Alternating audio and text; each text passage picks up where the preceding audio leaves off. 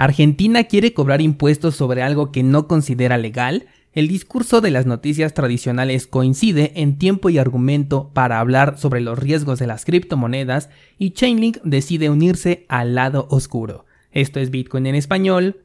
Comenzamos.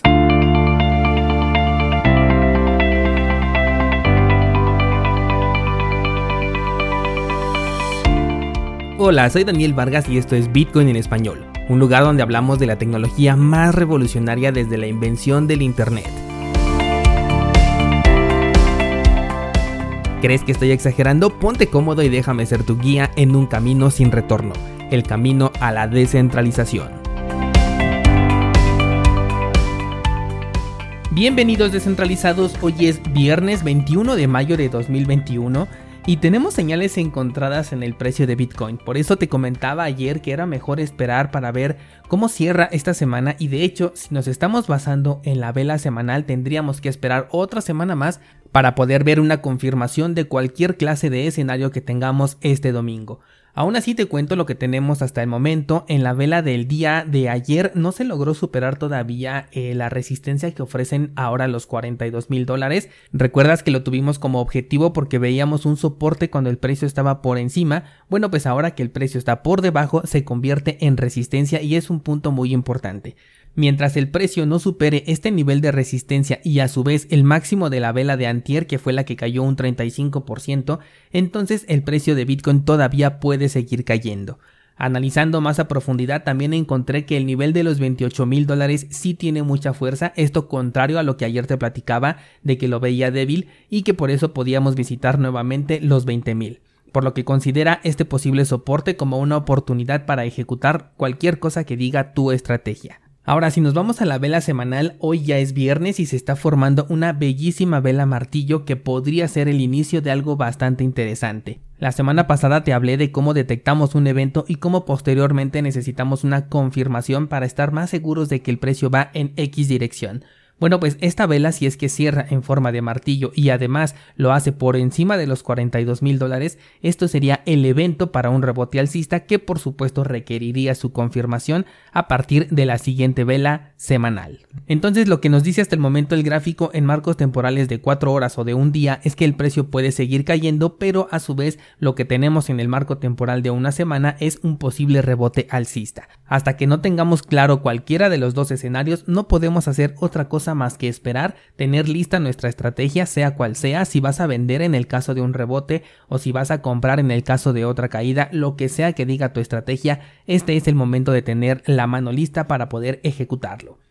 Vamos ahora con las noticias y comenzamos hablando de Argentina porque tenemos una incongruencia o al menos a mí me lo parece. Te explico, por un lado, una de las comunidades de Argentina, que es la de Catamarca, modificó un artículo para establecer el impuesto que le va a ser cobrado a las transacciones que se hagan con criptomonedas dentro del territorio. La nueva normativa será aplicable a personas jurídicas o entidades de carácter público que realicen pagos por compras o servicios, rentas o rendimientos grabados a personas de existencia física. El porcentaje que se va a cobrar va a ser de entre el 5 o el 7% del monto y también se establece que se van a pagar impuestos derivados de las ganancias obtenidas por cualquier clase de inversión realizada con criptomonedas. Con esto podemos ver el futuro escenario que tendrá seguramente todo el país en el cobro de impuestos, esto en el corto plazo, aunque primero tendrían que resolver una inconsistencia, ya que en otra noticia el Banco Central de la República de Argentina dijo que las criptomonedas no son monedas de curso legal, con lo cual entiendo que no están aceptadas las criptomonedas como monedas legalmente hablando, y cómo es que quieren cobrar impuestos por algo que no es reconocido como legal. Estamos hablando de que no las aceptan, pero sí quieren beneficiarse a costa del uso que les dan las personas. Algo muy curioso sería pagar estos impuestos en pesos argentinos y no en criptomonedas para que al día siguiente ese dinero recibido por ellos pues valiera menos. Como yo no entiendo sobre leyes, considero que esto es una inconsistencia, cobrar impuestos por algo que no se considera legal, pero como las leyes las crean ellos mismos, pues simplemente pueden acomodarlas a su beneficio como siempre lo han hecho, y aunque el activo no sea legal, la ley establecida sí lo es y obligatoriamente se tiene que respetar, porque si no, el Estado utilizará la fuerza en tu contra.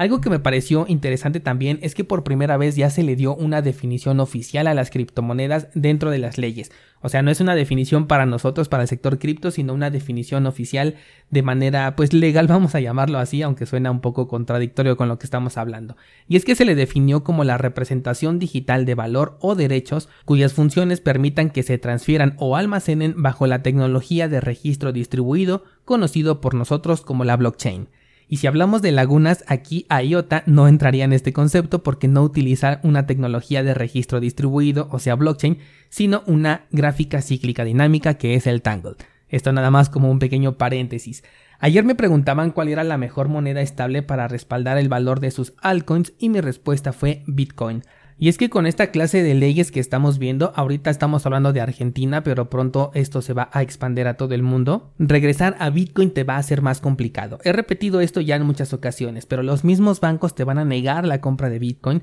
y conservar el valor de tu altcoin en una moneda estable que puede ser controlada por un gobierno, pues no resulta lo más conveniente, estarías corriendo todavía un riesgo. Tampoco las monedas estables algorítmicas son eficientes porque estas son controladas por un grupo pequeño de personas. De hecho, me atrevo a pensar que es hasta más riesgoso una criptomoneda algorítmica que está controlada por un grupo de personas que no conocemos a una que está controlada por el gobierno y que a su vez está respaldada por una empresa la cual simplemente puede pagar una comisión para que su criptomoneda siga en circulación como lo ha hecho Tether por ejemplo. En cambio, si lo haces con Bitcoin y quieres volver a tu altcoin cuando ya esté más barata, puedes hacerlo porque indudablemente todo el mercado de altcoin se va a desplomar con respecto al precio de Bitcoin y podrás comprar incluso más monedas en el futuro con el mismo balance mientras mantienes total control sobre tus fondos, pues estamos hablando de Bitcoin, el cual podemos almacenar en una cartera completamente bajo nuestra custodia sobre la que nada ni nadie tiene ninguna jurisdicción.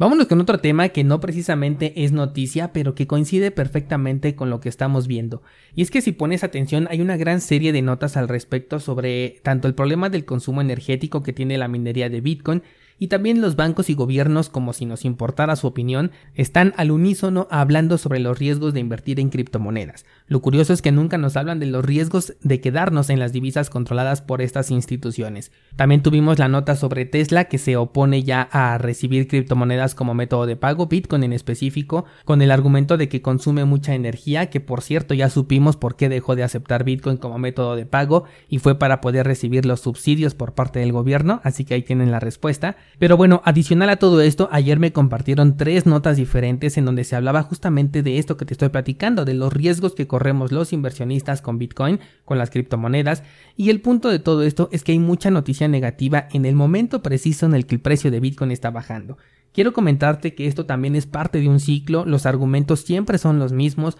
son incongruentes además, pero es su función generar este tipo de miedo para evitar que más gente se mueva a este sector. Pues como decíamos el día de ayer, se trata de un ataque frente al que no pueden hacer absolutamente nada. Incluso llegué a platicar con un descentralizado en esta semana sobre un artículo que él me compartía en donde mi tío Warren Buffett explicaba las razones por las que Bitcoin es una mala idea y aunque no sé si mi opinión tenga alguna relevancia frente a lo que diga un tipo como Warren Buffett, esto ya tú lo decidirás, algo que ha dicho también abiertamente este señor es que no comprende a las criptomonedas. Y bueno, pues dar tu opinión de algo que no entiendes pues conduce a errores, además de que Warren Buffett es uno de los principales afectados de forma directa por la mera existencia de Bitcoin. Es natural entonces pensar que ofrezca esta resistencia al cambio sin mencionar su forma anacrónica de ser que hasta cierto punto es entendible por la forma en la que este señor construyó su riqueza, que es bajo el sistema económico tradicional, y como ahora él forma parte de este sistema, pues entonces no puede traicionarlo de esta manera. Además, imagínate cuánto dinero saldría,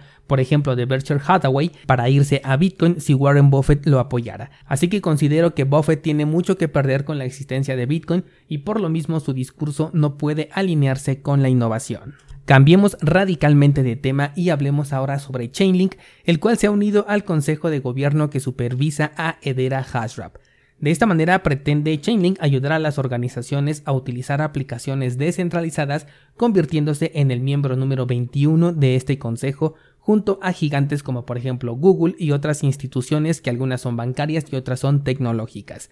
Anteriormente te mencioné que Chainlink era uno de esos tokens que me encantaría tener en mi portafolio si es que dejara de ser un token ERC20, pero con esta nueva noticia retiro completamente lo dicho y personalmente no estoy ya interesado en participar en Chainlink con o sin ser un token de la red de Ethereum. Además de que con la salida de IOTA y los oráculos que ellos van a poder manejar a través del Internet de las cosas, creo que Chainlink queda ya muy por detrás de este desarrollo. La base para tomar esta decisión es que Hedera Hashrap es un proyecto completamente centralizado que sí puede dar paso a muchos desarrollos interesantes pero que no pertenece al sector cripto. Yo soy fan de muchas compañías centralizadas como por ejemplo Google o Nintendo, pero mantengo mi postura de fan fuera del sector cripto porque en este sector estoy buscando participar en aquello que realmente apunta en una dirección completamente distinta, una dirección que Bitcoin nos puso de ser